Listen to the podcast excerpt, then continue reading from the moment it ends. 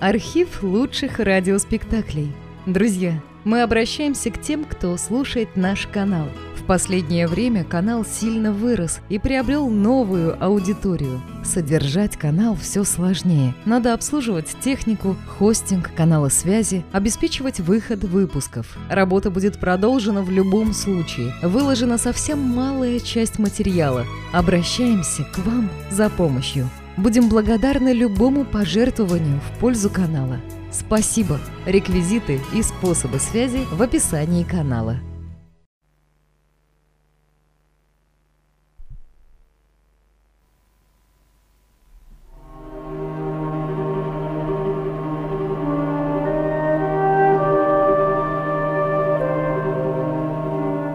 От нашего класса у меня остались воспоминания и одна фотография. Групповой портрет с классным руководителем в центре, девочками вокруг и мальчиками по краям.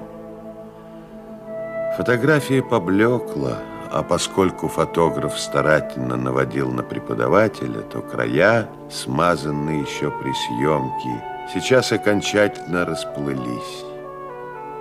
Иногда мне кажется, что расплылись они потому, что мальчики нашего класса давно отошли в небытие, так и не успев повзрослеть, и черты их растворило время. Ах, война, что ж ты сделала, подлая? Стали тихими наши дворы, Наши мальчики головы подняли, Повзрослели они до поры. На пороге едва помаячили И ушли за солдатом солдат. мальчики, мальчики, постарайтесь вернуться назад. Нет, не прячьтесь вы, будьте высокими, Не жалейте ни пуль, ни гранат и себя не щадите. И все-таки постарайтесь вернуться назад.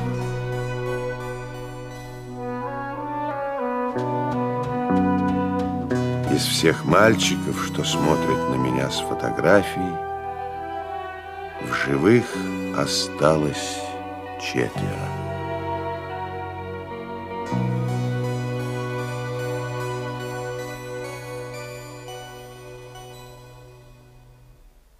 Борис Васильев.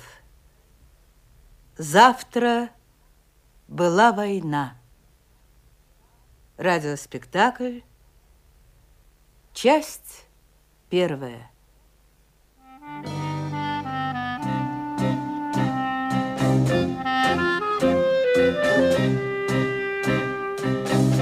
Наша компания тогда была небольшой. Три девочки и трое ребят – я, Пашка Стопчук, да Валька Александров. Собирались мы всегда у Зиночки Коваленко, потому что у Зины была отдельная комната, родители с утра пропадали на работе, и мы чувствовали себя вольготно. Зиночка очень любила Искру Полякову, дружила с Леночкой Боковой. Мы с Пашкой усиленно занимались спортом, считались надеждой школы, а Уволень Александров был признанным изобретателем. Мы ходили в кино, читали вслух книги, делали вместе уроки и болтали. О книгах и фильмах, о дрейфе Седова, об интербригадах, о Финляндии, о войне в Западной Европе. А Валька шлялся по квартире и смотрел, чего бы изобрести. А если я к водопроводному крану примусную горелку присобачу? Чтобы чай был с керосином. Нет, нет, чтобы подогревать. Чиркнешь спичкой, труба прогреется, и вода станет горячей. Собач. Валька дырявил стены и гнул трубу. Ничего путного у него никогда не выходило, но Искра считала, что важна сама идея. У Эдисона тоже не все получалось. Зиночкин папа возвращался обычно к ночи, но если случалось прийти раньше, то непременно заглядывал к нам в комнату. А, молодежь, здрасте, здрасте. Александр Иванович. Ну, что новенького? Насчет новенького специалистом была Искра. Она обладала изумительной способностью поддерживать разговор. Александр Иванович, как вы рассматриваете заключение договора о ненападении с фашистской Германией? Ну, как тебе сказать? э, Зинин папа никак это не рассматривал. Он неуверенно пожимал плечами и виновато улыбался. Я рассматриваю это как большую победу советской дипломатии. Мы связали руки самому агрессивному государству мира. Правильно. Это ты верно рассудила. Однажды в бане я увидел спину Александра Ивановича, исколотую штыками в сплошных узловатых шрамах. Автограф гражданской войны. А вот мать Искры вышла из той же гражданской войны иной. Не знаю, были ли у нее шрамы на теле, но на душе были, это я понял позже. Мать Искры до сих пор носила потертую чоновскую кожанку, сапоги и широкий ремень. Мама была для Искры не просто примером и даже не образцом. Мама была идеалом, который предстояло достичь. Гремела атака, и пули звенели, и ровно строчил пулемет. И девушка наша проходит в шинели, горящей каховкой идет.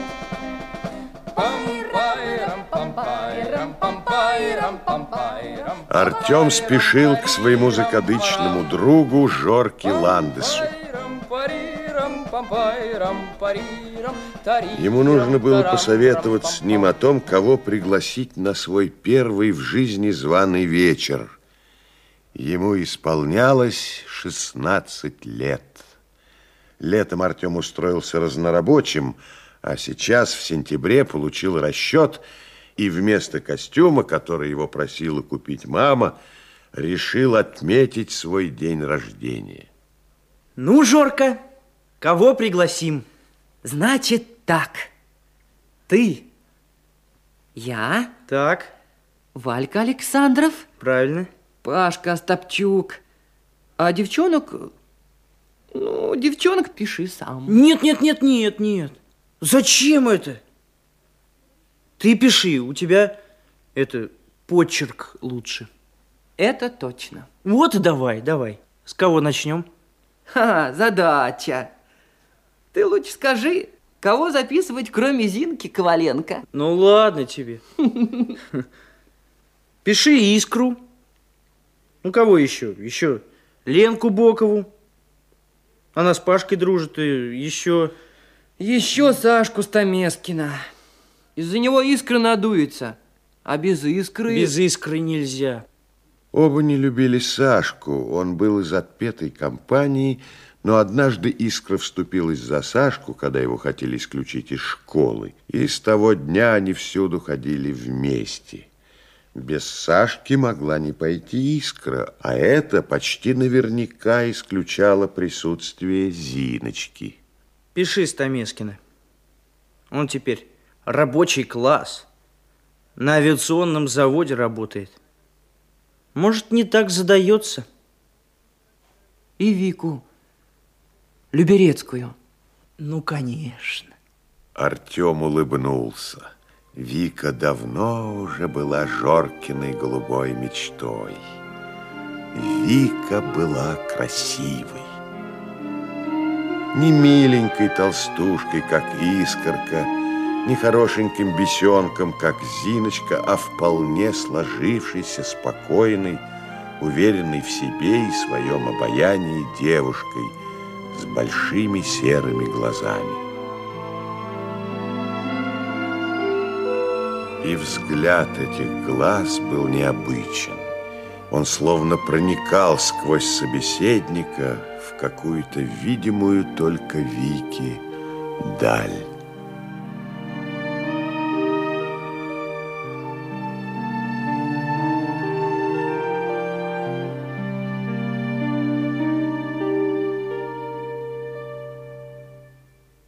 День рождения отмечали в третье воскресенье сентября.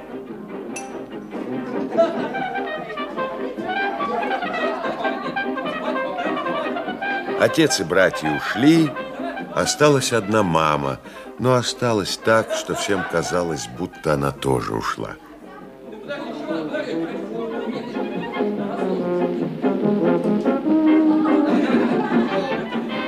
Они танцевали, долго играли в шарады, громко пели песни, а потом читали стихи.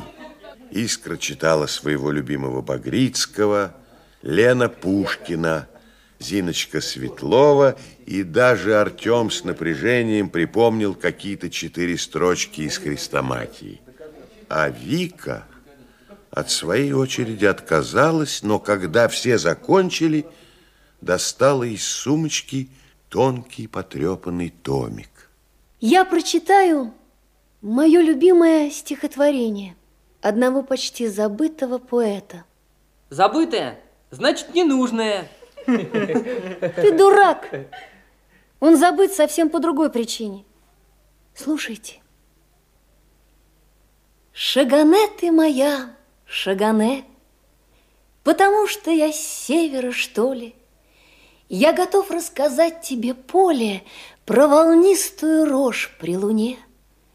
Шагане ты моя, Шагане, Потому что я с севера, что ли, Что луна там огромней в сто раз, Как бы ни был красив Шираз, Он не лучше рязанских раздолей, Потому что я с севера, что ли.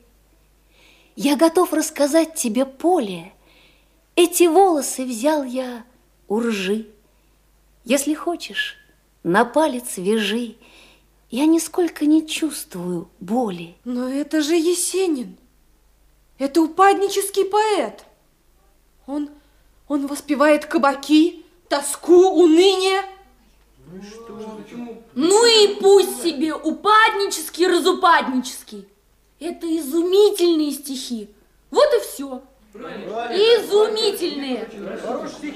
Искра промолчала, поскольку стихи ей очень понравились, и спорить она не могла и не хотела. Сашка, тебе понравились стихи? Ничего я в этом не смыслю, но стихи Мировецкие. Знаешь, там такие строчки, м -м, жалко не запомнил. Шагане ты моя, Шагане. Ага, Шагане ты моя, Шагане. Ты умная, Искра. Не знаю, во всяком случае, не дура. Да, ты не дура. Я никому не даю эту книжку, потому что она папина. Но тебе дам. Только ты читай, не торопясь. Спасибо, Вика. Поздно вечером, когда все разошлись, и Артем помогал маме убирать со стола, она сказала. У тебя очень хорошие друзья, мальчик мой. У тебя замечательные друзья. Но знаешь, кто мне понравился больше всех? Кто? Мне больше всех понравилась Зиночка Коваленко. Мне кажется, она очень хорошая девочка. Правда, мама? Правда. мой мальчик. И это был самый лучший подарок, который Артем получил ко дню своего рождения. Мама знала, что ему подарить.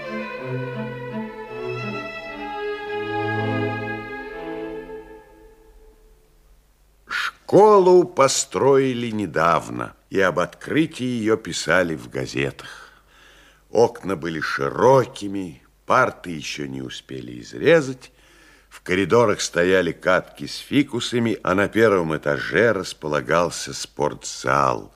Редчайшая вещь по тем временам. Прекрасный подарок нашей детворе. Так сказал представитель Горано. Валентина Андроновна была с ним совершенно согласна. Она преподавала литературу и сейчас временно замещала директора.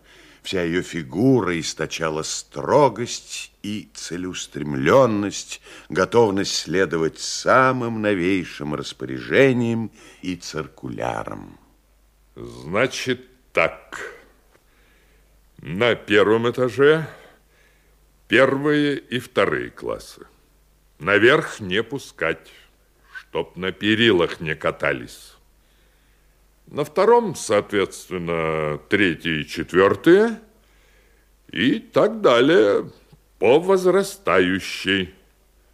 Чем старше учащийся, тем более высокий этаж он занимает. Это удивительно точно. Даже символично, в прекрасном, нашем смысле этого слова. Сделали согласно приказу. Школа была прослоена, как пирог, десятиклассники никогда не видели пятиклашек, а первогодки вообще никого не видели. Валентина Андронна полгода исполняла обязанности, а потом прислали нового директора.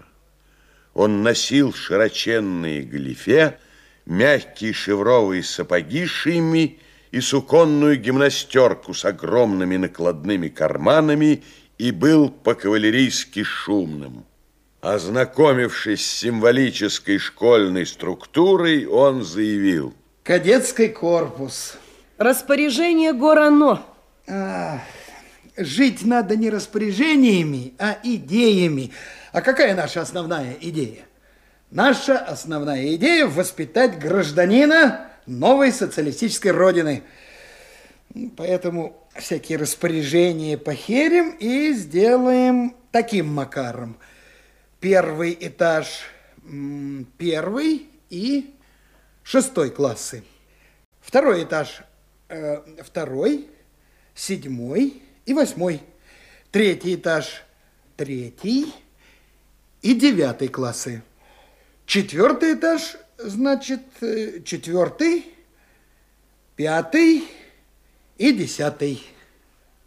Все перемешаются, и начнется дружба. Где главные бузатеры? В четвертом и пятом.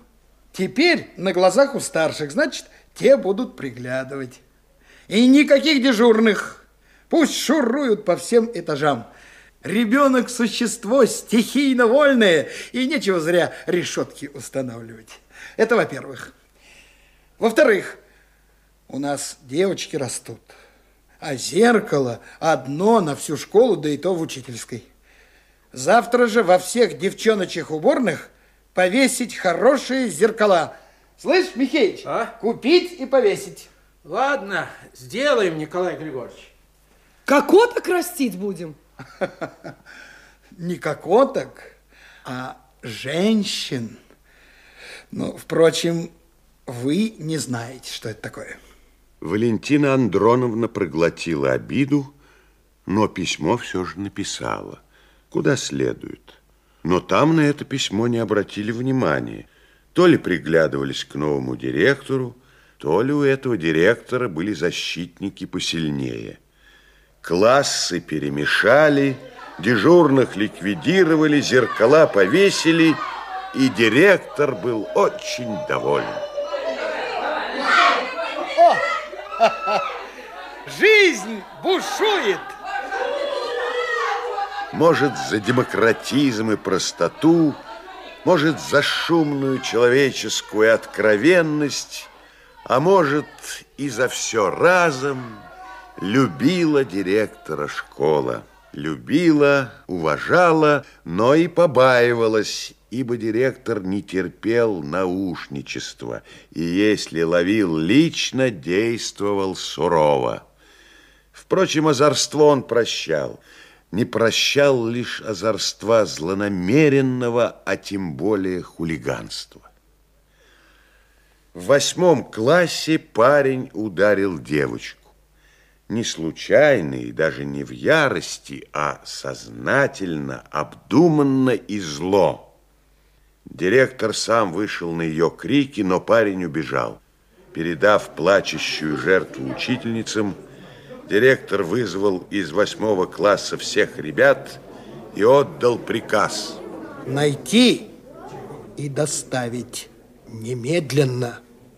Все, идите.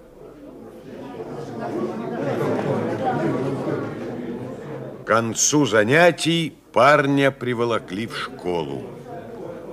Директор выстроил в спортзале все старшие классы и поставил в центре доставленного. Я не знаю, кто стоит перед вами. Может, это будущий преступник, а может, отец семейства и примерный человек, но знаю одно – Сейчас перед вами стоит не мужчина.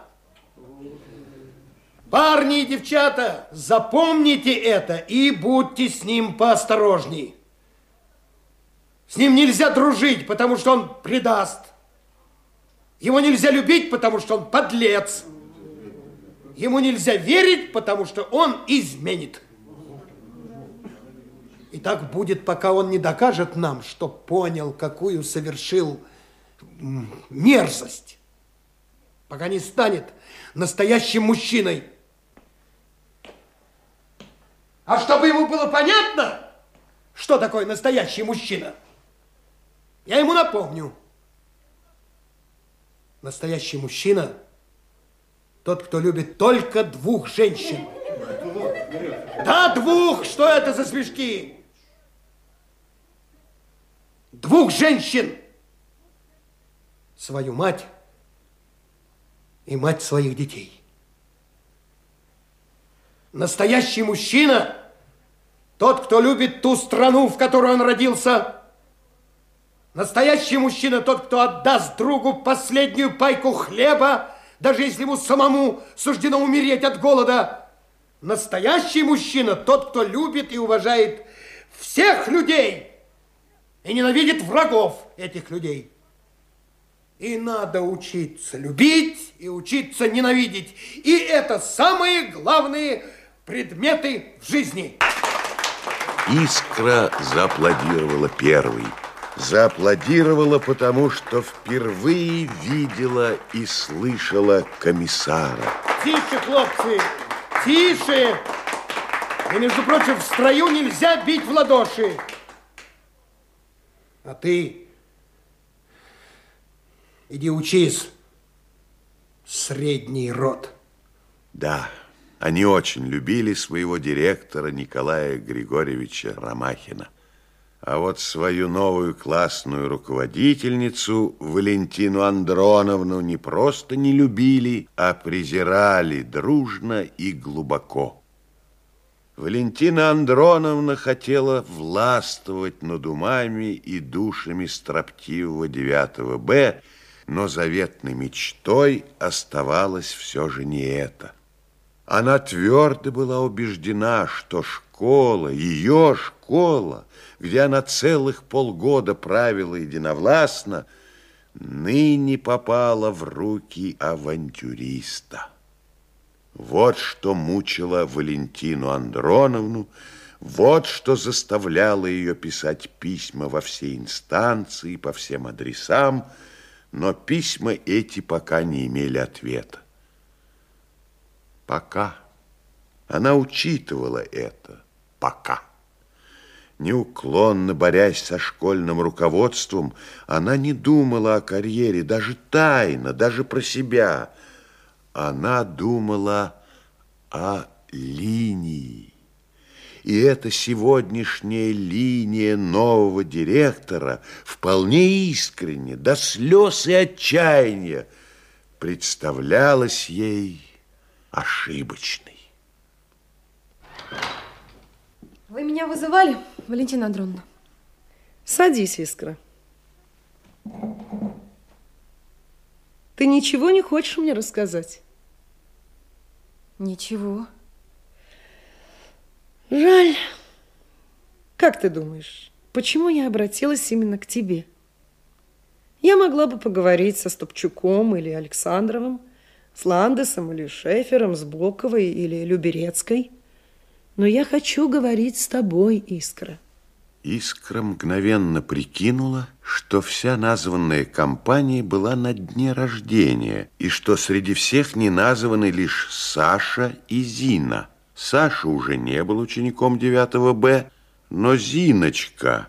Я обращаюсь к тебе не только как к заместителю секретаря комитета комсомола, и не только как к отличнице, общественнице, не только как к человеку идейному и целеустремленному, но и потому, что хорошо знаю твою маму как прекрасного партийного работника. Ты спросишь, зачем это вступление? Да за тем, что враги используют сейчас любые средства, чтобы растлить нашу молодежь, чтобы оторвать ее от партии, чтобы вбить клин между отцами и детьми. Вот почему твой святой долг немедленно сказать... Мне нечего сказать. Что же мы такое натворили в воскресенье? Да? А разве тебе не известно, что Есенин поэт упаднический? А ты не подумала, что вас собрали под предлогом рождения?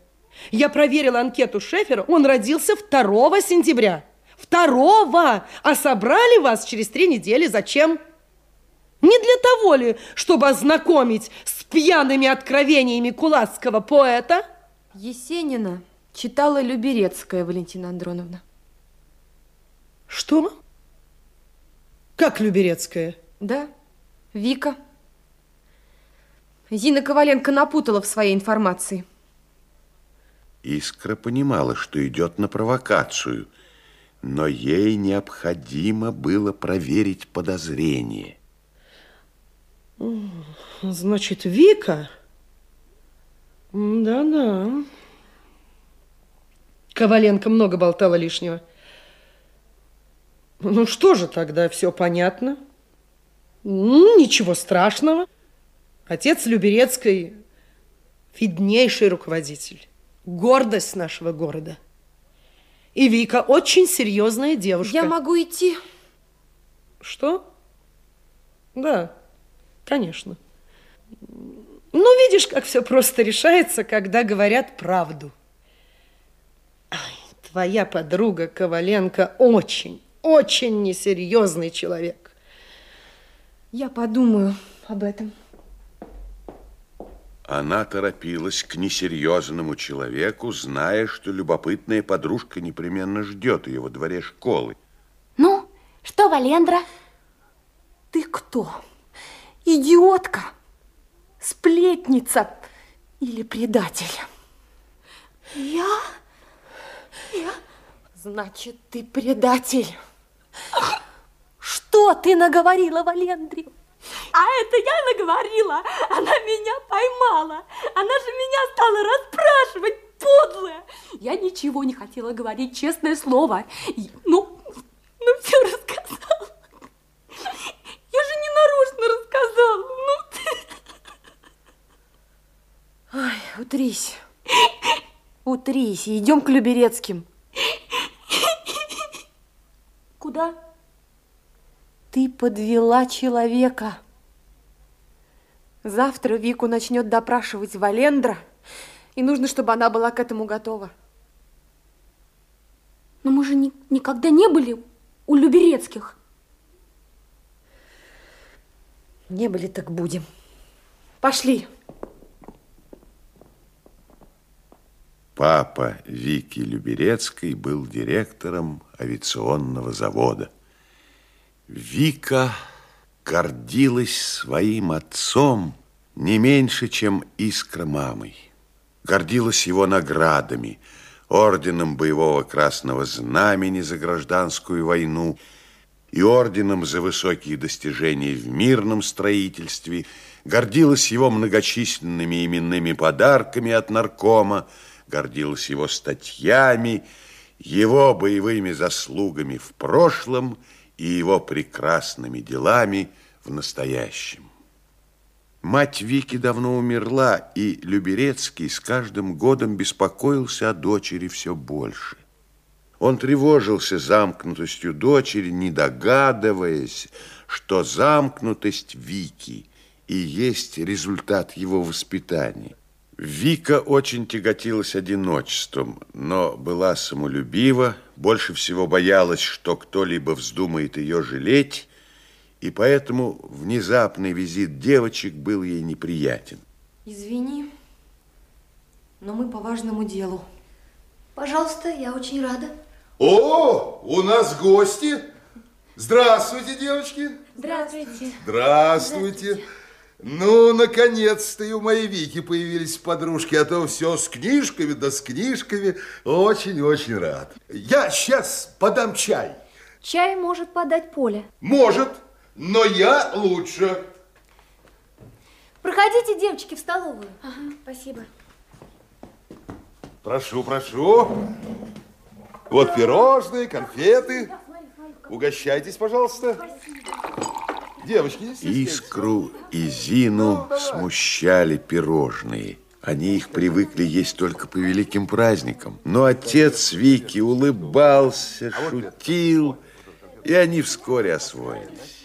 Искра неожиданно разговорилась и тут же поведала о беседе с учительницей. Девочки, это все несерьезно. Никто Сергея Есенина не запрещал. И в стихах его нет никакого криминала. Надеюсь, что ваша учительница и сама все понимает. А разговор этот, что называется, под горячую руку. Если хотите, я позвоню ей. Нет. Извините, Леонид Сергеевич, но в своих делах мы должны разбираться сами. Надо вырабатывать характер. Молодец. Должен признаться, я давно хотел с вами познакомиться, Искра. Я много наслышан о вас. Папа. А разве это тайна? Извини. Оказалось, Искра, что я знаком с вашей мамой. Как-то случайно повстречались в горкоме и выяснили, что виделись еще в гражданскую. Воевали в одной дивизии. Удивительно, отважная была дама. Прямо Жанна Д'Арк. Комиссар. Она ничего не имела против Жанны Д'Арк, но комиссар был все же лучше. Комиссар. Ну, а что касается поэзии в частности и искусства вообще, то мне больше по душе то, где знаки вопросительные превалируют над знаками восклицательными. Восклицательный знак есть перст указующий, а вопросительный – крючок, вытаскивающий ответы из вашей головы. Искусство должно будить мысли, а не убаюкивать их. Не, искусство должно будить чувства. Зинаида. Зиночка абсолютно права. Искусство должно идти к мысли через чувство. Оно должно тревожить человека, заставлять болеть чужими горестями, любить и ненавидеть. А растревоженный человек пытлив и любознателен. Состояние покоя и довольства собой порождает ленность души. Вот почему мне так дороги Есенин и Блок, если брать поэтов современных. А Маяковский? Маяковский есть и остается лучшим, талантливейшим поэтом нашей советской эпохи. В огромнейшем таланте Маяковского никто и не сомневается. Папа был знаком с Владимиром Владимировичем. Знаком? Не может быть. Почему же? Я хорошо знал его, когда учился в Москве.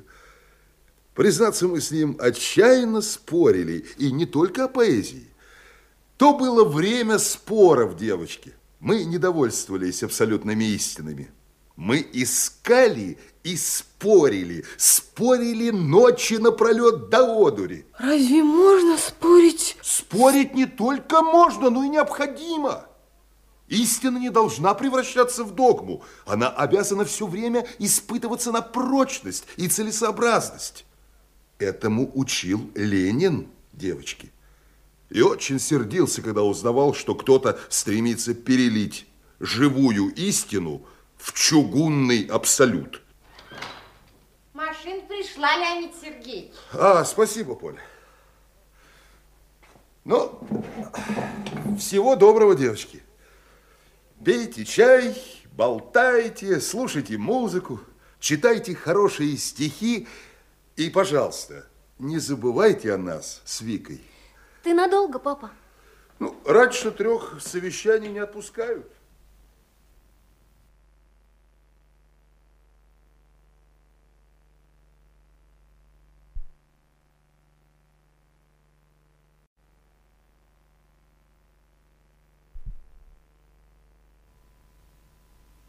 Искра шла домой, раздумывая об услышанном.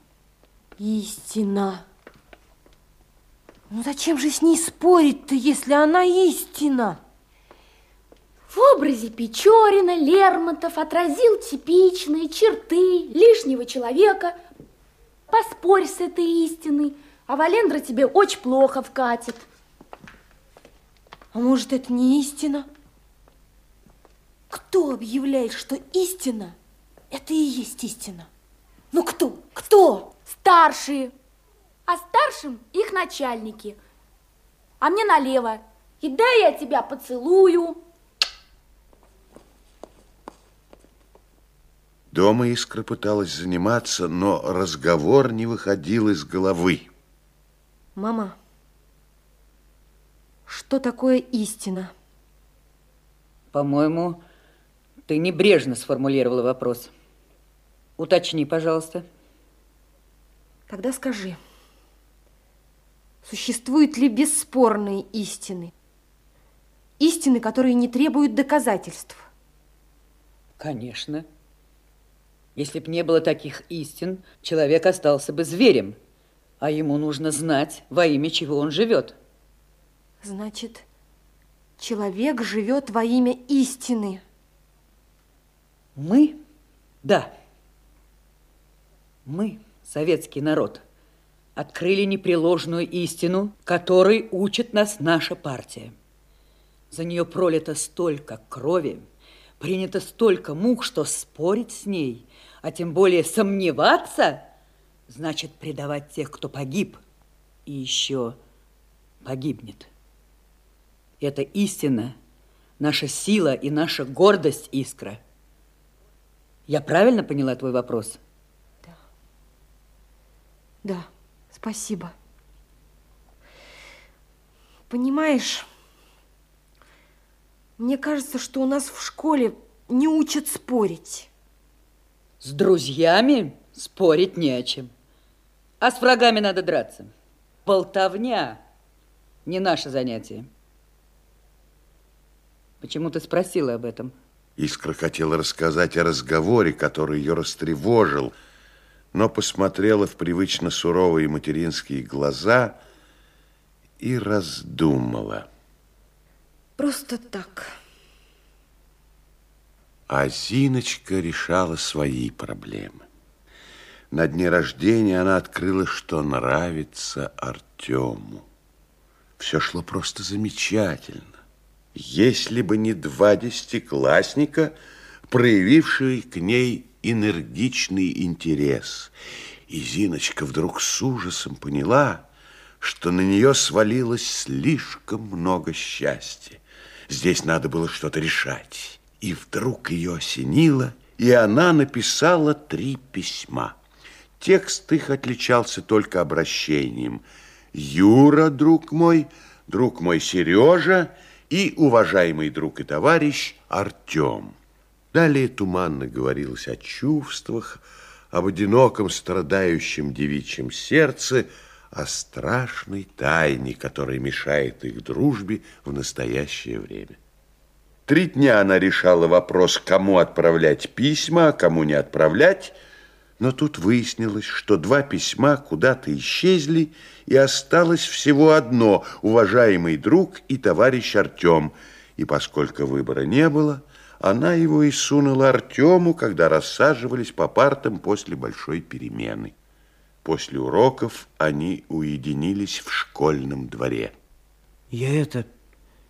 Я не понял. У тебя что, неприятности? Да, Может, помощь нужна?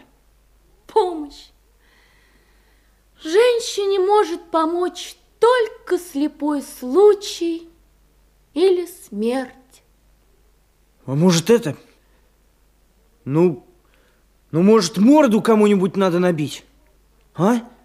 Ну, ты это... Ты говори. Не стесняйся, я для тебя... Нет, что ты, не надо мне ни- ничего. Я сама справлюсь со своим пороком. Пороком? С каким пороком? Я... Я не свободна. Мне не нравится тот человек, я даже ненавижу его. Но я дала слово. Этот человек Юрка из 10 А. Ой, что ты, что ты, Юрка, Юрка, это было бы просто. Нет, Артем, это не он. А кто? Это... Это взрослый человек. Он женат и уже бросил из-за меня жену и двоих детей. Нет, то есть одного. Второй-то еще не родился. Но ты же еще маленькая. Ну а что делать? Конечно, я не пойду за него замуж. Вот ни за что не пойду. Но пока, пока, ну понимаешь, мы с тобой будем как будто, ну как будто просто товарищи. А мы и так просто товарищи. Да, к сожалению, я поздно разобралась в ситуации. Но теперь пока будет так. Хорошо? Ну пока, понимаешь? А ты маме очень понравилась. Неужели? У тебя замечательная мама. Я в нее влюбилась. Я почему-то быстро влюбляюсь. Привет. Привет. И убежала, стараясь казаться трагической даже со спины.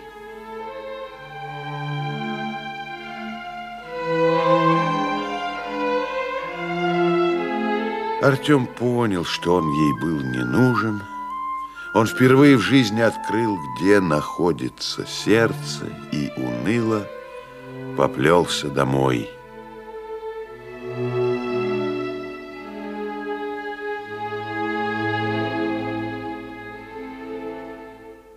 А как раз в это время в директорский кабинет вошла Валентина Андроновна и положила на стол два исписанных листка, вырванных из тетради в линейку. Вот, полюбуйтесь. Что такое? Так, Юра, друг мой. Друг мой Сережа. Э, Одинокое, страдающее девичье сердце. Странная, страшная тайна, которая мешает нашей дружбе в настоящее время. Вот дуреха. Ну, до чего же милая дурежка писала? А мне не до смеха. Извините, Николай Григорьевич, но это все ваши зеркала. Да будет вам. Девочки играют в любовь, ну и пусть себе играют. Все естественно, разумно. Так что, с вашего разрешения... Что вы делаете? Ну, зачем вы комкаете письма? Возвращать неудобно, значит, надо прятать концы в воду, то бишь в огонь. Я категорически протестую. Вы слышите? Категорически. Это документ. Отдайте. Да никакой это не документ, Валентина Андроновна. Я знаю, кто это писал. Знаю, понимаете? Это писала Коваленко. Она забыла хрестоматию. Мне это не интересно. И вам тоже не интересно. Должно быть неинтересно, я имею в виду. Отдайте! Сесть! Я сожгу сейчас оба письма. Вот так. И запомните, не было никаких писем. Самое страшное – это подозрение, понимаете? Оно калечит людей, вырабатывая из них подлецов и шкурников. Я уважаю ваши боевые заслуги, Николай Григорьевич, но считаю ваши методы воспитания не только упрощенными, но порочными. Ой. Да, порочными.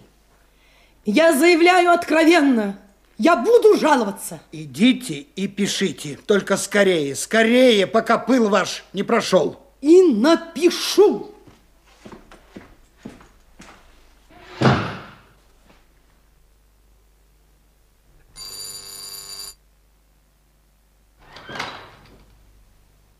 Здравствуй. Проходи, Искра. Садись. Я принесла Есенина. Спасибо, Вика. Пожалуйста. Надеюсь, теперь ты не станешь утверждать, что это вредные стихи. Это замечательные стихи. И я думаю, да нет, я даже уверена, что скоро их оценят, и Сергею Есенину поставят памятник. Я очень люблю этого поэта. Помнишь? Вот оно, глупое счастье, с белыми окнами в сад, по пруду лебедем красным плавает тихий закат. А как ты представляешь себе счастье? Счастье? Счастье – это быть полезной своему народу. Нет, это долг. А я спрашиваю о счастье. Ну, а как ты представляешь? Любить и быть любимой. Нет, я не хочу какой-то особенной любви. Пусть она будет обыкновенной, но настоящей. И пусть будут дети, трое. Вот я одна, это не весело. Нет. Два мальчика и девочка. А для мужа я бы сделала все, чтобы он стал, чтобы ему всегда было со мной хорошо. И чтобы мы жили дружно и умерли в один день, как говорит Грин. Кто? Ты не читала Грина? Я тебе дам, и ты обязательно прочтешь. Спасибо. А тебе не кажется, что это мещанство? Я знала, что ты это скажешь. Нет, это никакое не мещанство. Это нормальное женское счастье. А работа? А я ее не исключаю. Но работа – это наш долг, только и всего. Папа считает, что это разные вещи. Долг – понятие общественное, а счастье – сугубо личное. А что говорит твой папа о мещанстве? Он говорит, что мещанство – это такое состояние человека, когда он делается рабом вещей, денег, карьеры, благополучия. Он называет мещанами тех, для кого удобство выше чести. Честь – дворянское понятие. Мы ее не признаем. Ты максималистка, Искра? Ну, разве плохо быть максималисткой? Нет, неплохо. И они, я убеждена, необходимы обществу. Но с ними очень трудно дружить. А любить их просто невозможно. Ты, пожалуйста, учти это. Ты ведь будущая женщина. Да. Конечно. Мне пора. Ты прости, что я это сказала, но я должна была сказать. Я тоже хочу говорить правду и только правду, как ты. Хочешь стать максималисткой, с которой трудно дружить? Хочу, чтобы ты не ушла огорченной. Спасибо тебе. За Есенина. До свидания.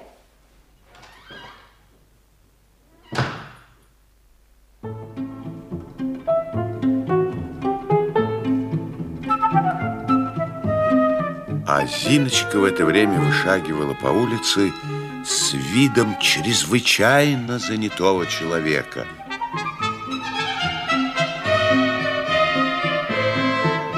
Навстречу шел Юра.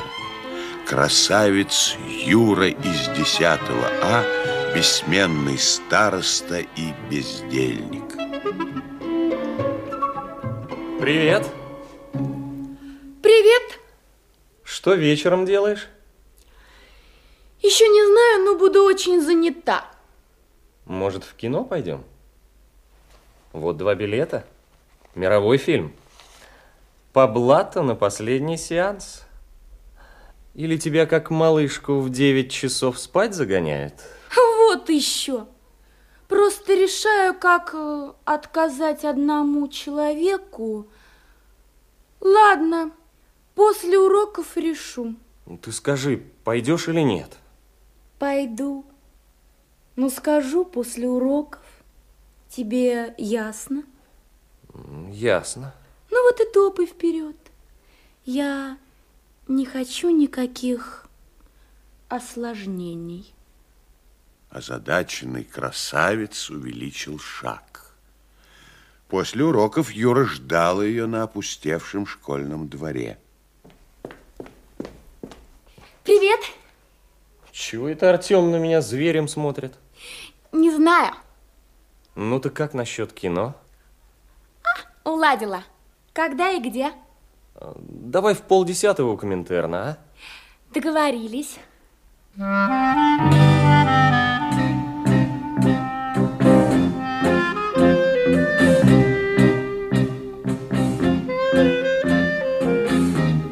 Фильма Зина почти не запомнила, хотя он, наверное, был интересным. Уголком глаза она ловила взгляды соседа.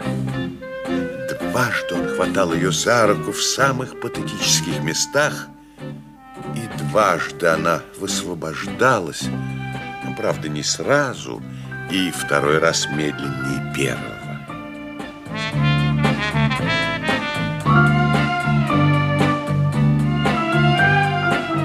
Все было таинственно и прекрасно. И сердце ее замирало, и Зиночка чувствовала себя наверху блаженства.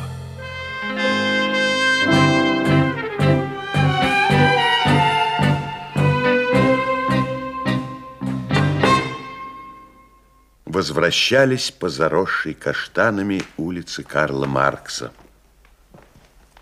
Посидим немного. Или ты торопишься? Ну, не здесь же. А где? А, перед домом Вики Люберецкой есть очень уютная скамейка. Если что-нибудь не так, я смогу заорать, и выйдет либо Вика, либо ее папа. Пойдем, покажу. Зиночка была ужасно хитрым человеком. Они нашли эту скамейку, и она все ждала, когда же он начнет говорить о том, что она ему очень нравится, что она красивая. Ждала, что вот... К подъезду подкатила большая черная машина. Молодые люди отпрянули друг от друга.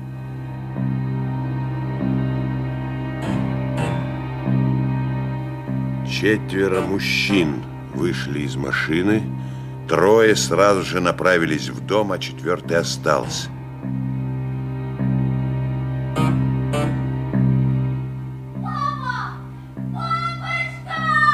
Тихо сиди. Показалось, или это действительно Вика кричала?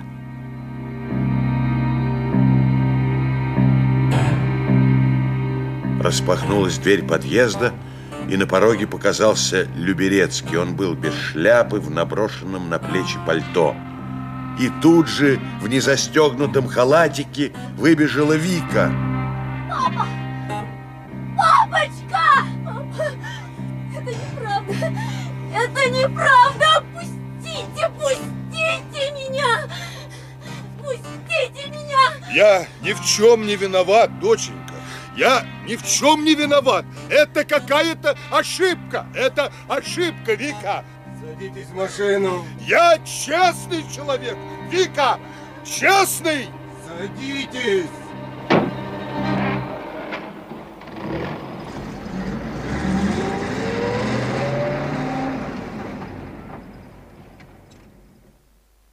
Все было кончено.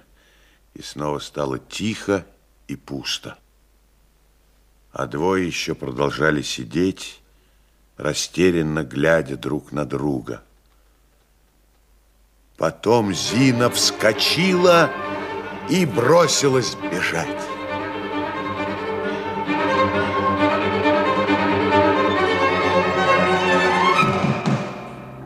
Откройте! Откройте! Искра спит. В чем дело? Пустите!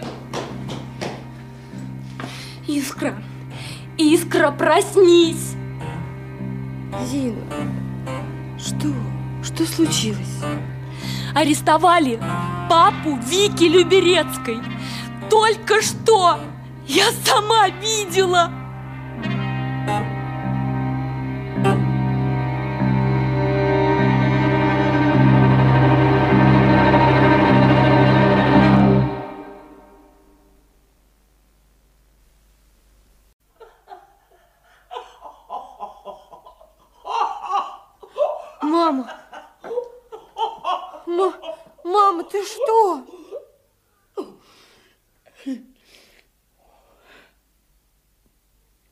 Ничего.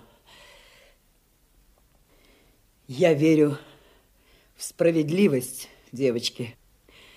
А сейчас спать. Ложись с искрой, Зина. Только не болтайте до утра.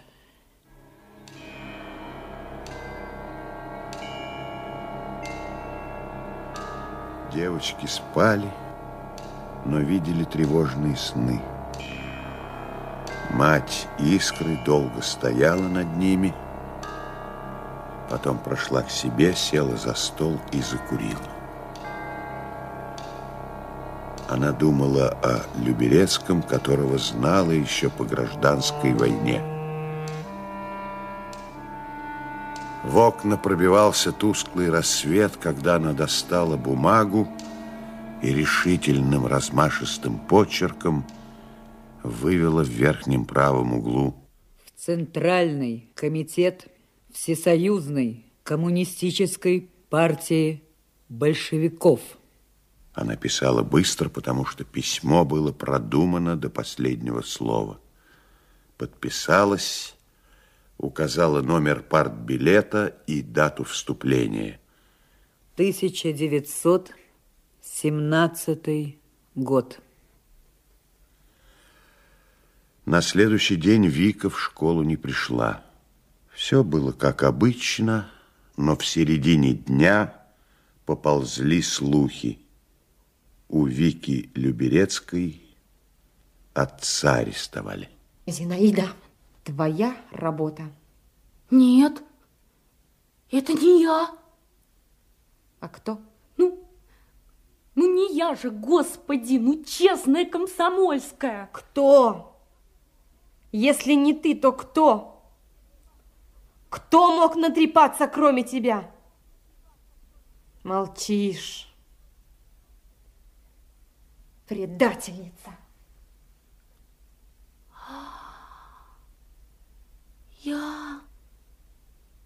Я знаю, кто натрепал. Это же Юрка из 10 А.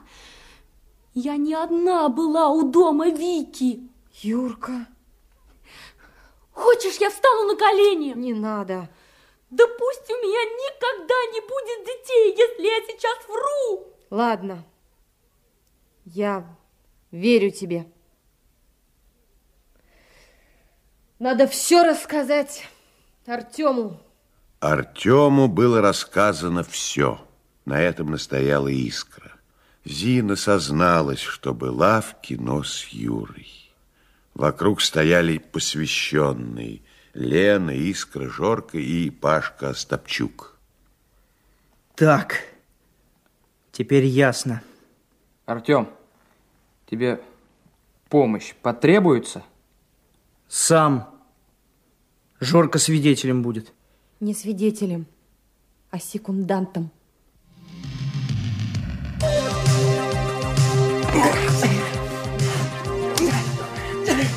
Юрка был плотнее и выше Артема, да, вероятно, и сильнее, но драться ему приходилось нечасто. Артему часто, потому что рос он среди драчунов братьев, умел постоять за себя и ничего не боялся.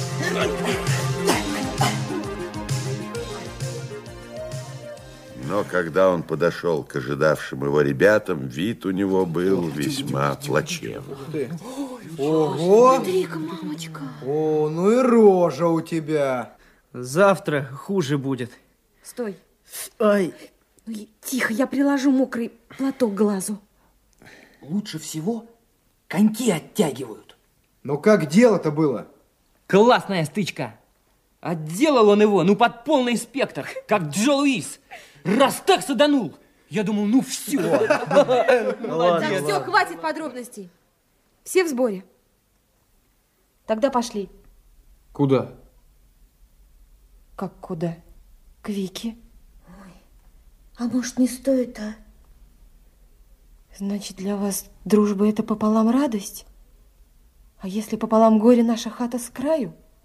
Это, Ленка, с дуру. Шли молча точно на похороны.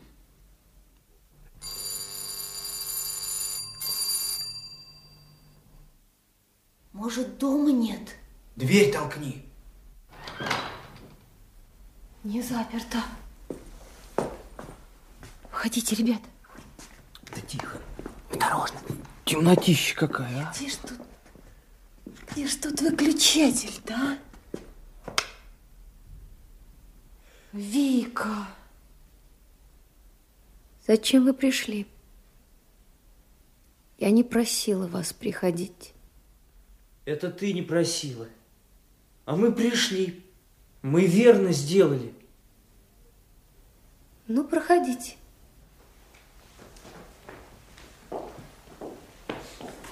Ребята вошли и остановились у порога.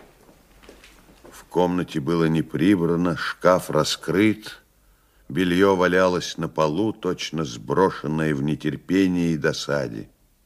Во всех комнатах так, да? Да. Так. Все убрать и расставить. Давайте, ребят. Девочки, белье, мальчики, книги. Давайте дружно, быстро, аккуратно. Не надо, ничего не надо. Нет, надо. Все должно быть, как было. И как будет. За дело, ребят. Давайте, давайте.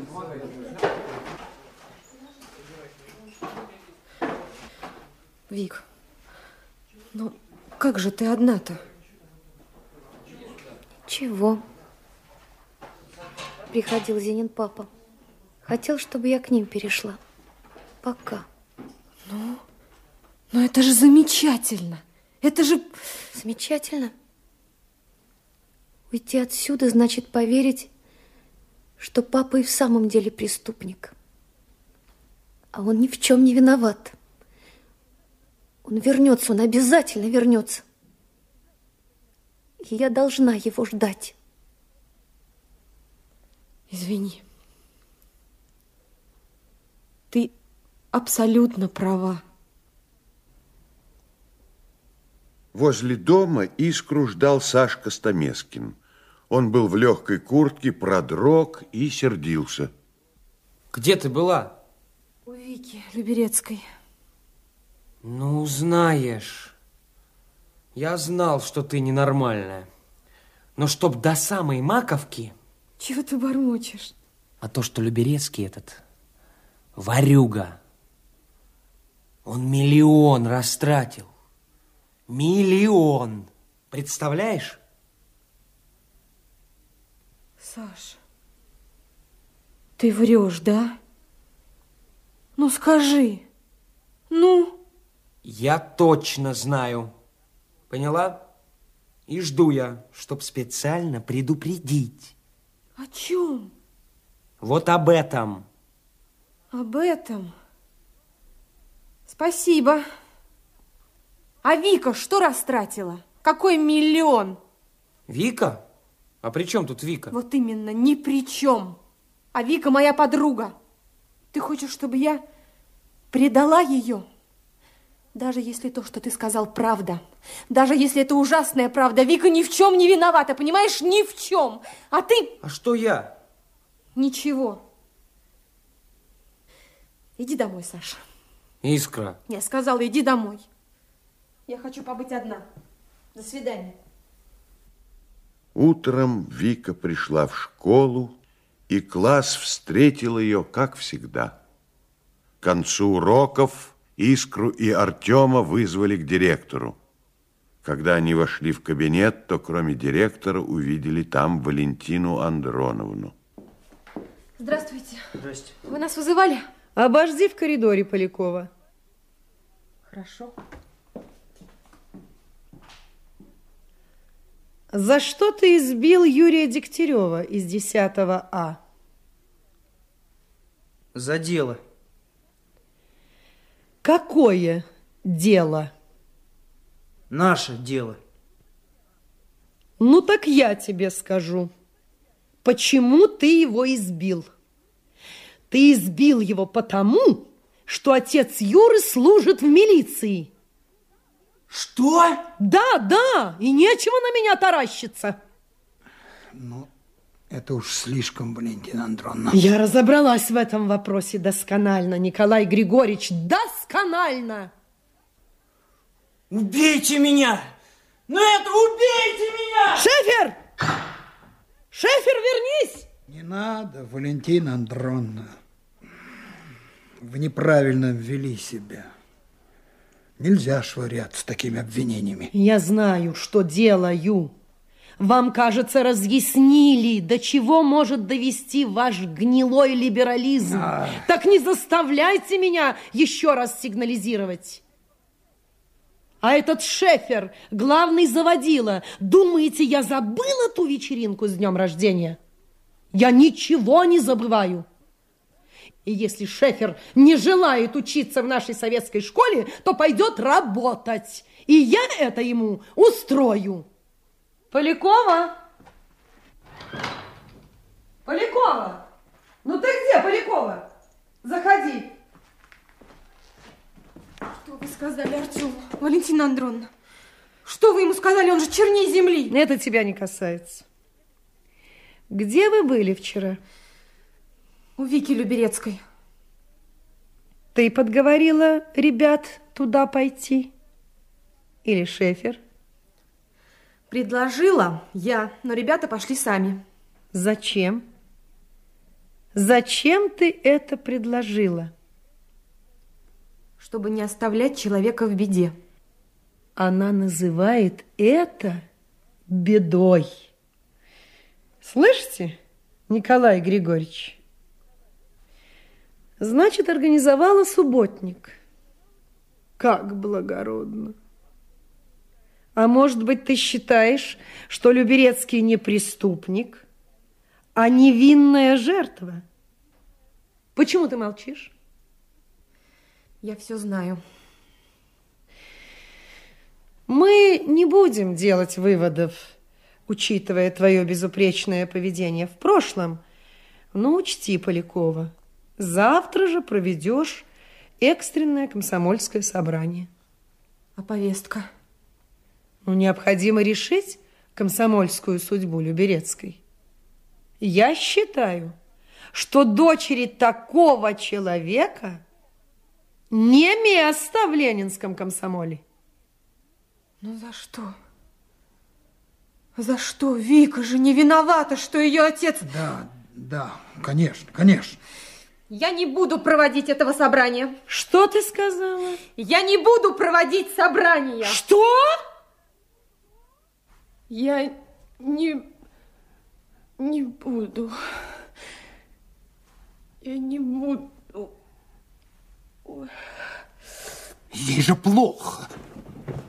Она же упадет сейчас. Сестру, сестру! Ну что вы сидите, как клуша? Очнулась искра в медпункте на жесткой кушетке. Ну, как дела, хороший человек? Откуда вы знаете, что я хороший? Ох, и трудно же было догадаться.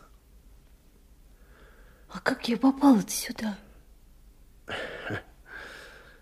На руках донес. До дома дойдешь или, может, машину где выпросить? М? Дойду. Дойду. В коридоре ждали Зиночка, Вика, Лена, Пашка, Жорка. О, я вижу, у тебя провожатых достаточно. ну как ты? А где Артем? Ушел. Вернулся, взял сумку и потопал прям с урока. Так. Ну-ну-ну-ну. О шефере-то не беспокойся. Ну, в другой школе будет учиться. Не пропадет. Понимаешь, если бы просто драка, а тут ведь... а, Артем дрался из-за меня, потому что я ходила с Юркой в кино. Из-за тебя? Ха, точно из-за тебя, Коваленко? А что, из-за меня и подраться нельзя? Можно, можно и нужно.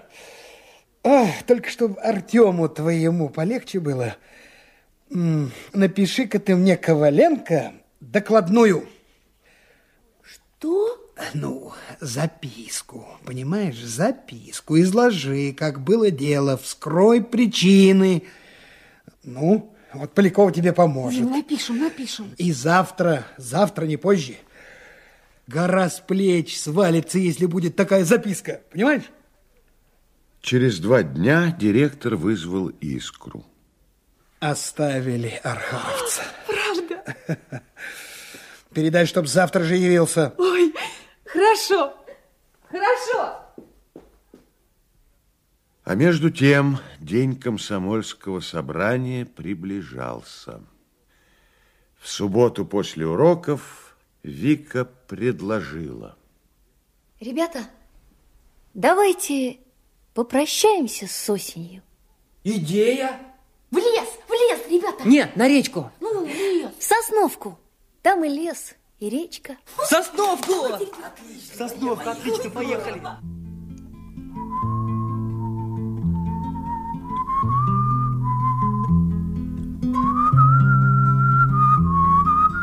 Когда ребята приехали в Сосновку, Вика вывела их к речке, пустой и грустной, с затонувшими кувшинками. Ребята развели костер. Надоело говорить и спорить И любить усталые глаза В флебустерском дальнем синем море Бригантина поднимает паруса В флебустерском дальнем синем море Бригантина поднимает паруса. Вика надолго задумалась. Потом вдруг оглянулась на Ландес. Хочешь, я покажу тебе одно место? Хочу. Она пошла вдоль берега, а Жорка шел сзади, не решаясь заговорить. Остановились над крутым песчаным обрывом. Куст шиповника навис над ним, уронив унизанные красными плодами плети. Я любила читать здесь. Вика села, спустив ноги в обрыв. Жорка стал обрывать ягоды. Не надо. Не надо. Пусть висят. Красиво. Их потом птицы склюют. Склюют. Сядь. Рядом сядь. Что ты за спиной бродишь? Они опять надолго замолчали. Он изредка поглядывал на нее, хотел пересесть поближе, но так и не решился.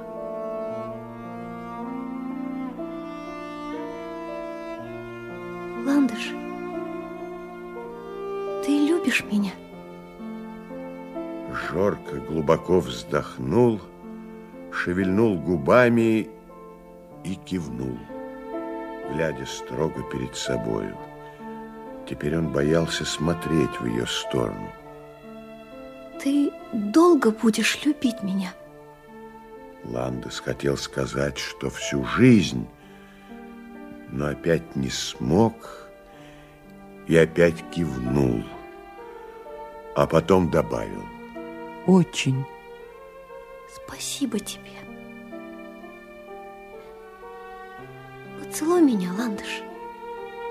Он торопливо перебрался поближе, склонился, прижался губами к ее щеке и замер. И обними, пожалуйста. Обними меня покрепче. Вика приникла к нему, по-прежнему глядя вдаль за речку, и так они сидели долго.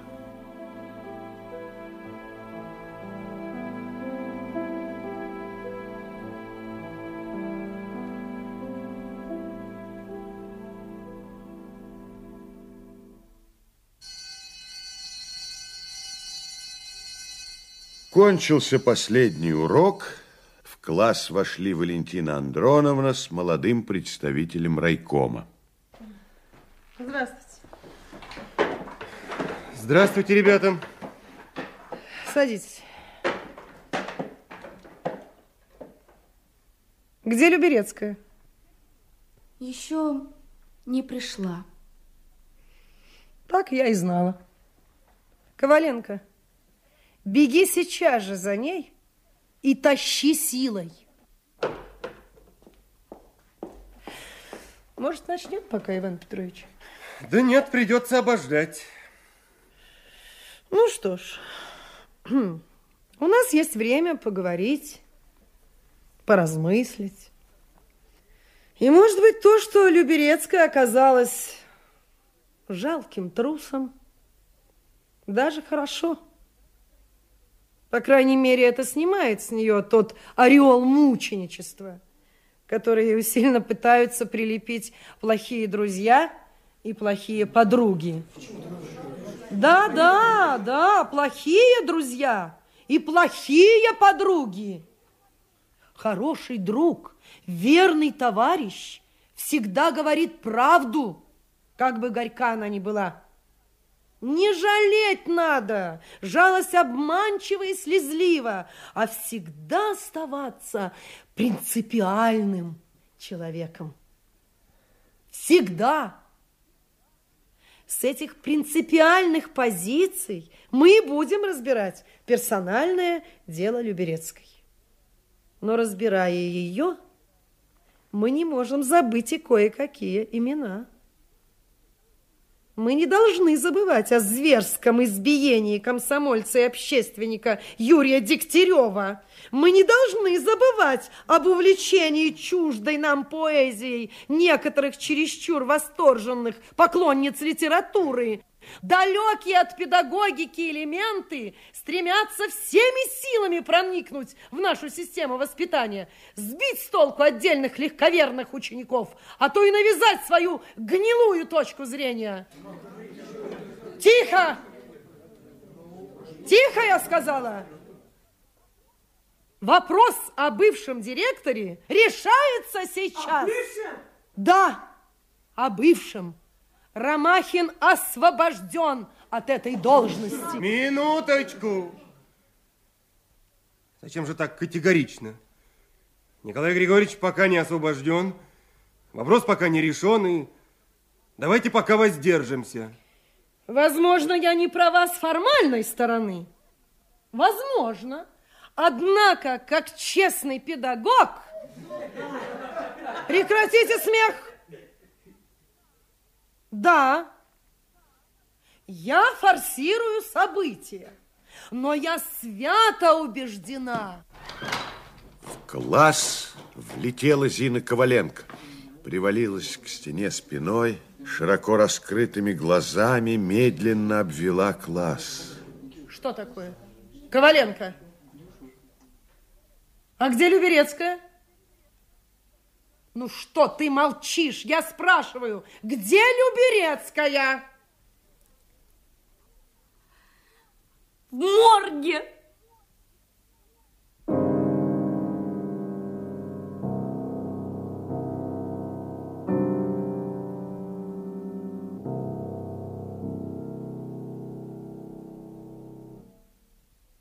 В дни, что оставались до похорон, Искра не могла ни читать, ни заниматься и слонялась по комнате.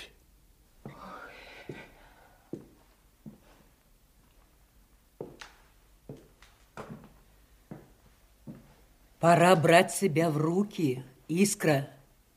Конечно. В жизни будет много трагедий. Я знаю, что первое всегда самое страшное. Но надо готовиться жить а не тренироваться страдать. А может быть, следует тренироваться жить? Не язви. Я говорю серьезно и пытаюсь понять тебя. А я очень загадочна. Искра! У меня и имя-то как выстрел. Прости, мам, я больше не перебью.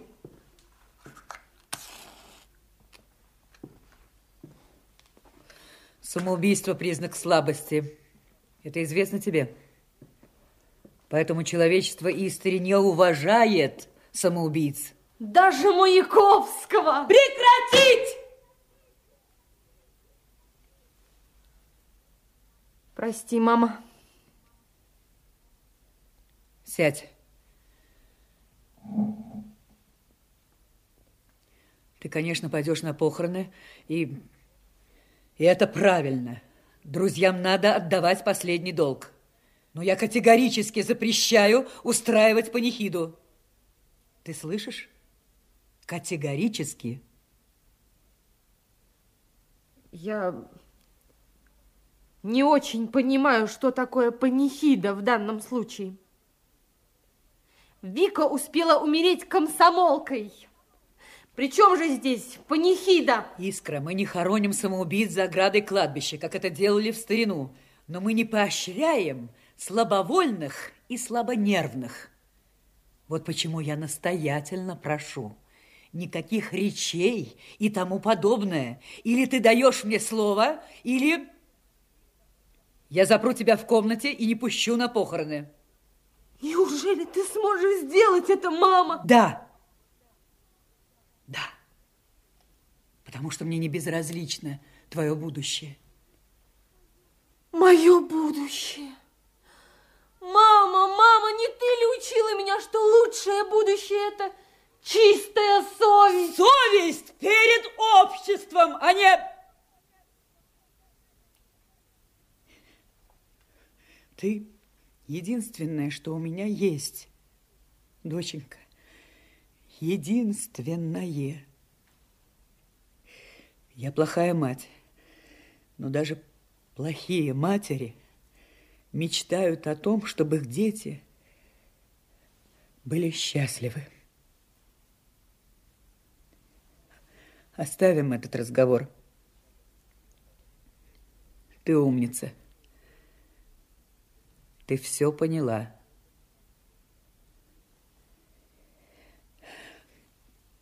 Иди спать. Завтра у тебя очень тяжелый день.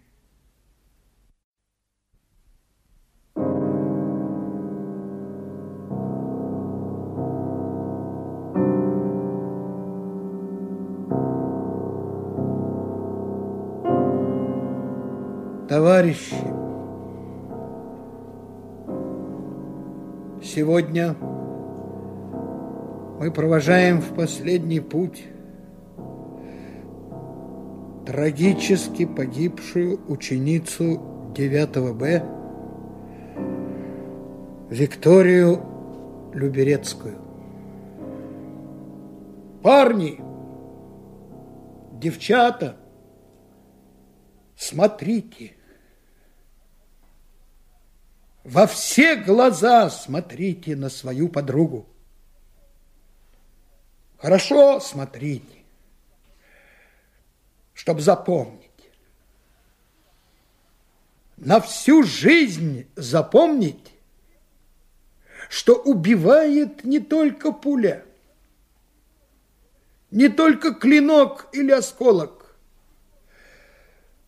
убивает дурное слово, скверное дело, убивает равнодушие и казенщина, убивает трусость и подлость. Запомните, ребята, на всю жизнь запомните. До свидания, друг мой. До свидания. Милый мой, ты у меня в груди. Предназначенное расставание обещает встречу впереди. До свидания, друг мой, без руки и слова. Слезы вместе с дождем текли по лицу искры, но она ничего не чувствовала. Кроме боли, ноющей боли в сердце.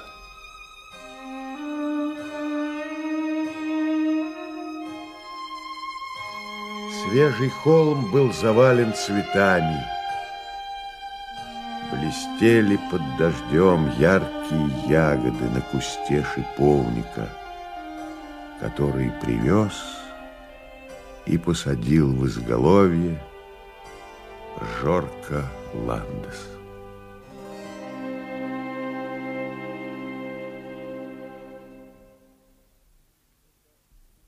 Искра так и не поняла, кто послал ей заказную бандероль. Адрес был написан печатными буквами, а отправитель не указан вообще – она разорвала упаковку и села, уронив на колени знакомый томик Есенина и книжку писателя с иностранной фамилией Грин. Ах, Вика, Вика, дорогая ты моя Вика. В книжке Грина лежало письмо. На конверте ровным, теперь таким знакомым почерком было выведено – Искре Поляковой лично. Дорогая Искра, когда ты будешь читать это письмо, мне уже не будет больно, не будет горько и мне не будет стыдно. Не, больно, не будет горько и не будет стыдно. Я никому на свете не стала бы объяснять, почему я делаю то, что сегодня сделаю. Но тебе я должна объяснить все. Потому что ты мой самый большой и единственный друг. Меня вызывали к следователю, и я знаю, в чем обвиняют папу. А я ему верю, потому что мой папа честный человек. Но раз так, то как же я могу отказаться от него? Нельзя предавать отцов. Нельзя. Иначе мы убьем самих себя, своих детей, свое будущее. Мы, мы разорвем мир надвое, мы выроем пропасть между прошлым и настоящим, мы нарушим связь поколений, потому что нет на свете страшнее предательства, чем предательство своего отца. Нет. Я не струсила. Искра, что бы обо мне ни говорили, я не струсила. Я осталась комсомолкой и умираю комсомолкой. И поступаю так, потому что не могу. Не могу отказаться от своего отца. Не могу. И не хочу. Уже понедельник. Скоро начнется первый урок. А вчера я прощалась с вами. И с Жоркой Ландышем, который давно был влюблен в меня. И я это чувствовала. Поэтому поцеловалась. В первый и последний раз в жизни.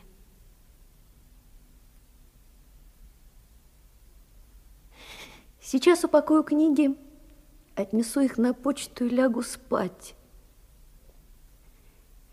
Я не спала ночь, да и предыдущие тоже не спала. И, наверное, усну легко. А книжки эти тебе на память. Прощай, моя единственная подружка. Твоя Вика Люберецкая.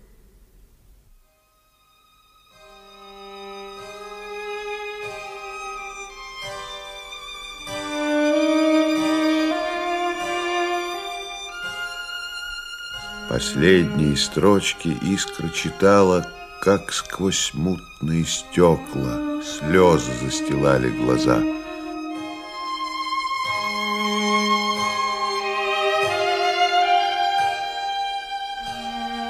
Долго сидела, не шевелясь. Что-то надорвалось в ней, какая-то струна.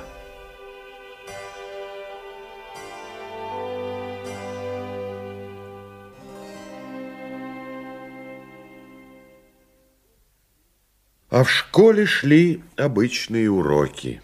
Только в старших классах они проходили куда тише, чем обычно. Простите, Татьяна Ивановна. Я попрощаться зашел. Садитесь. Ухожу. Совсем ухожу. Трудно расставаться с вами, черти вы полосатые. Трудно. Николай Григорьевич. Ну-ну-ну. Николай Григорьевич, извините, извините, пожалуйста. Не расстраивайтесь, Татьяна Ивановна. Были бы бойцы, а командиры всегда найдутся. А в этих бойцов я верю. Они первый бой выдержали. Я верю в вас. Слышите? Вы смена наша. Второе поколение нашей великой революции. Помните об этом, ребята. Всегда помните. Директор медленно, вглядываясь в каждое лицо, обвел глазами класс, коротко по-военному кивнул и вышел. А класс еще долго стоял, глядя на закрытую дверь. Трудный был день, очень трудный. Что-то тревожное висело в воздухе, накапливалось в каждой душе и взорвалось на последнем уроке. Коваленко, кто тебе разрешил пересесть? Я... Мне никто не разрешал. Я... Я думала... Немедленно сядь на свое место. Валентина Андроновна, раз Искра все равно не пришла, я... Без разговоров, Коваленко. Разговаривать будем, когда тебя вызовут. Значит, все же будем разговаривать. Что за реплики, Шефер? На минуточку забыл об отметке за поведение? Что такое, Коваленко? Ты стала плохо слышать? Валентина Андроновна, пожалуйста, позвольте мне сегодня сидеть с Боковой. Та, та парта Вики и... Ах, вот в чем дело. Оказывается, вы намереваетесь устроить памятник? Как трогательно. Только вы забыли, что это школа, где нет места хлюпикам и истеричкам. Коваленко, марш за свою парту и живо. Не смейте, не смейте мне говорить ты. Никогда не смейте, слышите? Что? А ведь вы не правы, Валентина Андроновна. У нас Шефер, Остапчук и Ландес уже усы бреют, а вы будто мы дети. А мы не дети. Уж, пожалуйста, учтите это, что ли. Так, уяснила.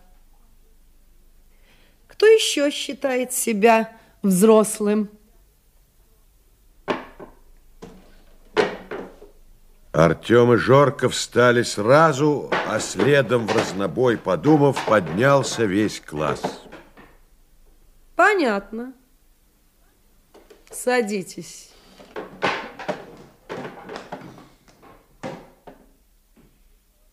Мы сегодня почитаем сон Веры Павловны. Бокова, начинай. Те. Можно сидя. Ну, я жду. Начинайте, Бокова. Искра весь день сидела истуканом. То металась по комнате, то перечитывала письмо, а потом пришел Сашка. Я за тобой. Я билеты в кино купил. Только в кино мы не пойдем. Понимаю. А может, погуляем? Саш, Саш, а ты точно знаешь, что он украл миллион? Точно. У нас на заводе все знают. Ой, как страшно. Понимаешь, я у них пирожные ела и шоколадные конфеты. И все, конечно, на этот миллион. А ты как думала? Ну кто, кроме воров, может позволить себе каждый день пирожные есть? Ой, как страшно. Куда пойдем? В парк? В парке Искра подробно рассказала о похоронах, о директоре и его речи над гробом Вики. Вот это он зря. Почему зря? Хороший мужик. Жалко. Почему это жалко? Снимут. Значит, по-твоему, надо молчать и беречь свое здоровье? Надо не лезть на рожон. Ага. Значит, не лезть на рожон. Сколько тебе лет, Стамескин? Сто?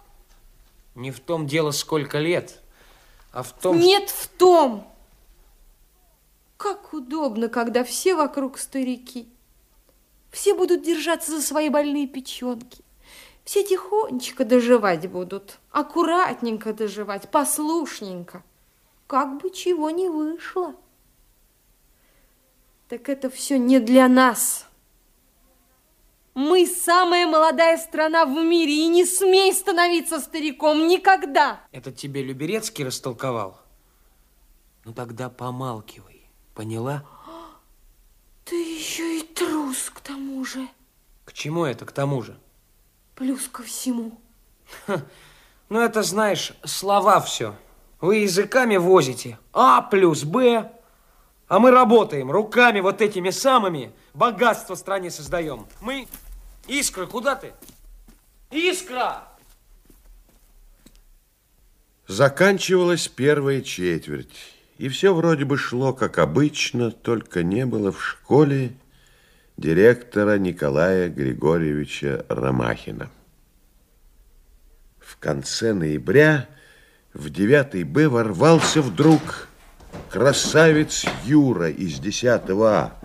Ворвался, оставив распахнутые двери, обвел расширенными глазами изумленный класс. Люберецкий вернулся домой.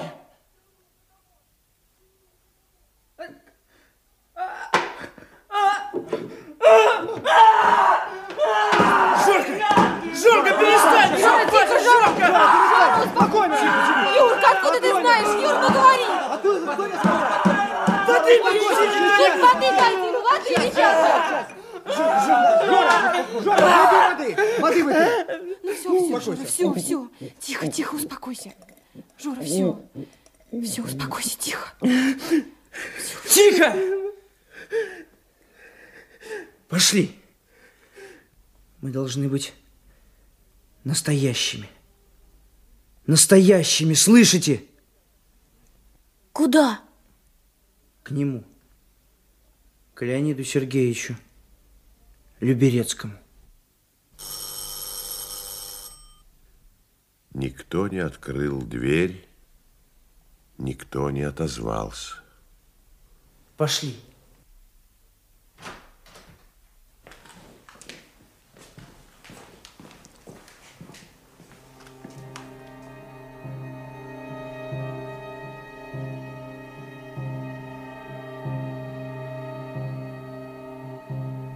Шторы были опущены, и поэтому они сразу и не заметили Люберецкого.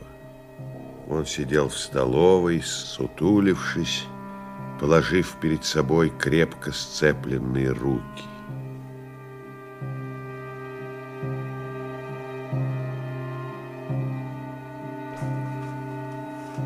Здравствуйте, Леонид Сергеевич. Здравствуйте. Мы друзья Вики.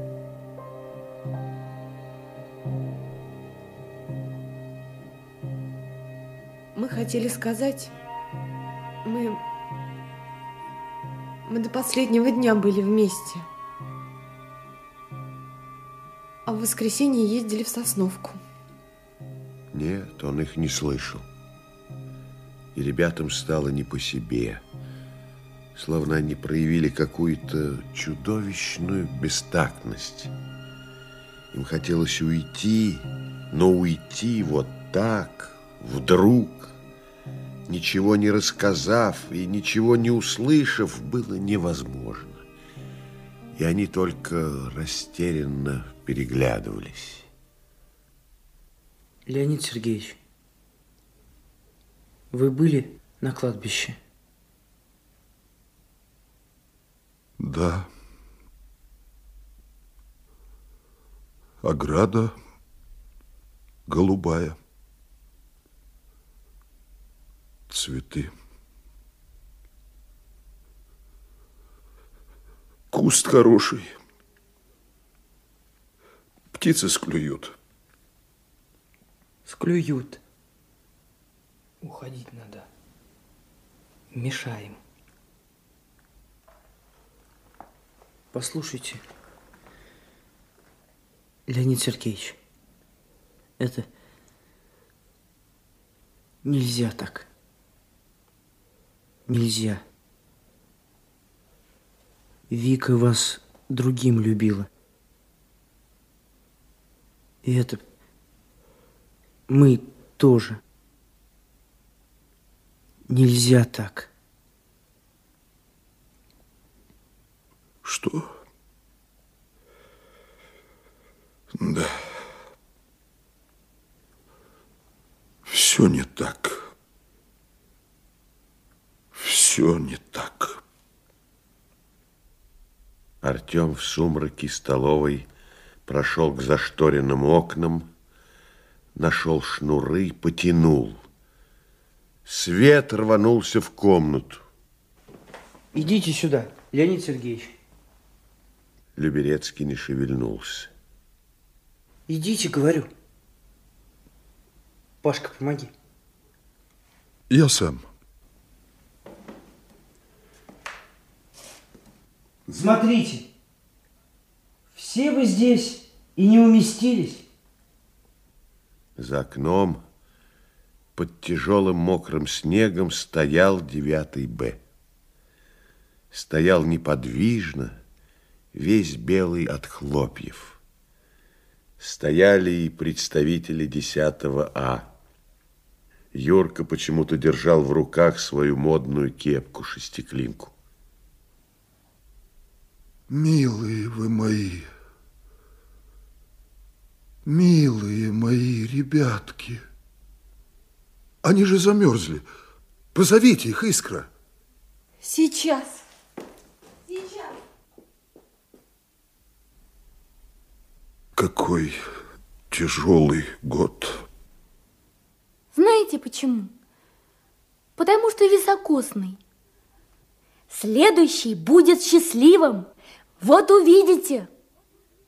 Следующим был 1941.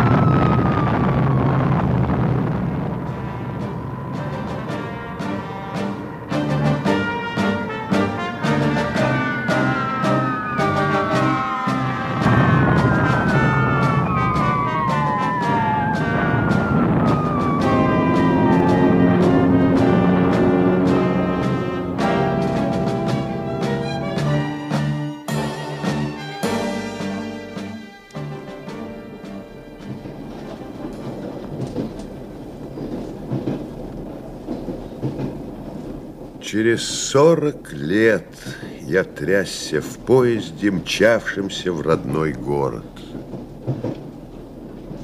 Я вспоминал знакомых, наш класс, нашу школу и нашего директора Николая Григорьевича Ромахина, чьей связной в подполье была искра.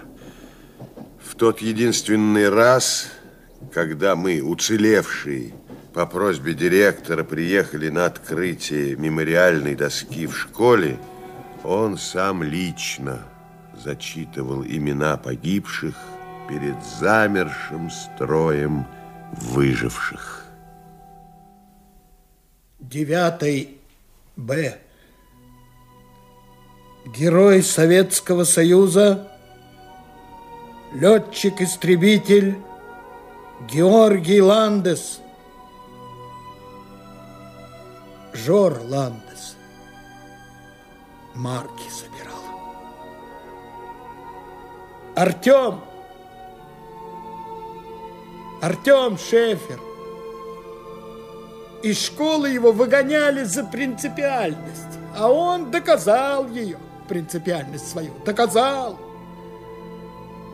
Когда провод перебило, он сам себя взорвал вместе с мостом. Просторная у него могила, у Артема нашего. Искра, искра Полякова, искорка наша. Как маму ее звали, не знаю. А только гестаповцы ее на два часа раньше доченьки повесили. Так и висели рядышком. Искра Полякова и товарищ Полякова. Мать и дочь. А подполье жило, жило и било гадов.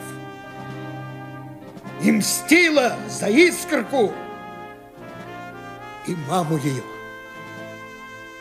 Жестоко мстила.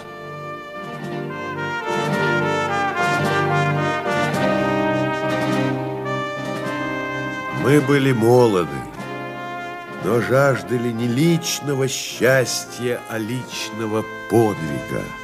И он взорвался однажды ослепительным пламенем, всполохи которого еще долго светят грядущим поколениям.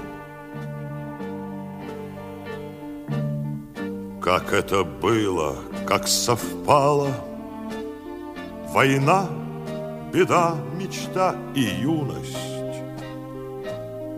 И это все в меня запало, И лишь потом во мне очнулось. Сороковые, роковые, Свинцовые, пороховые. Война, Война, война гуляет по России. Война гуляет по России. а мы такие молодые.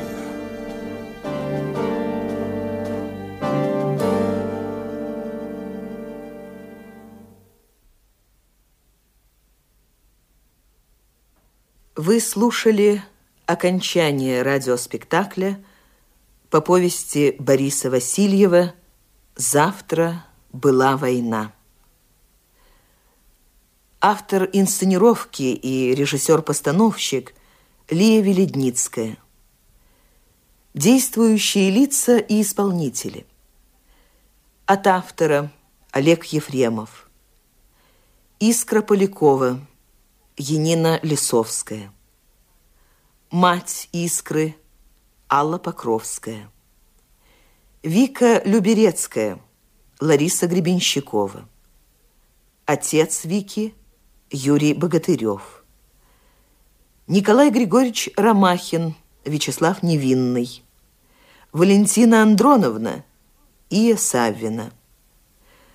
Артем Шефер Игорь Нефедов.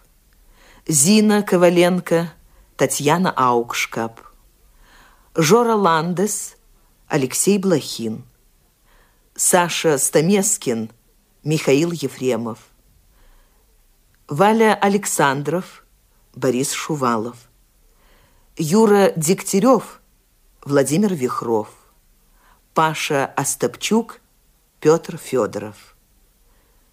В спектакле принимали участие Ирина Бурдукова, Виктор Гордеев, Рогволд Суховерка. Камерный ансамбль под управлением Игоря Кодомцева. Редактор Елена Ковалевская. Звукорежиссер Ирина Мальчикова. Ассистент режиссера Яков Ромбро. Звукооператоры Татьяна Стальнова, Елена Садовая, Галина Тимченко, Галина Зуткина. В спектакле использована песня Булата Акуджавы и стихи Давида Самойлова.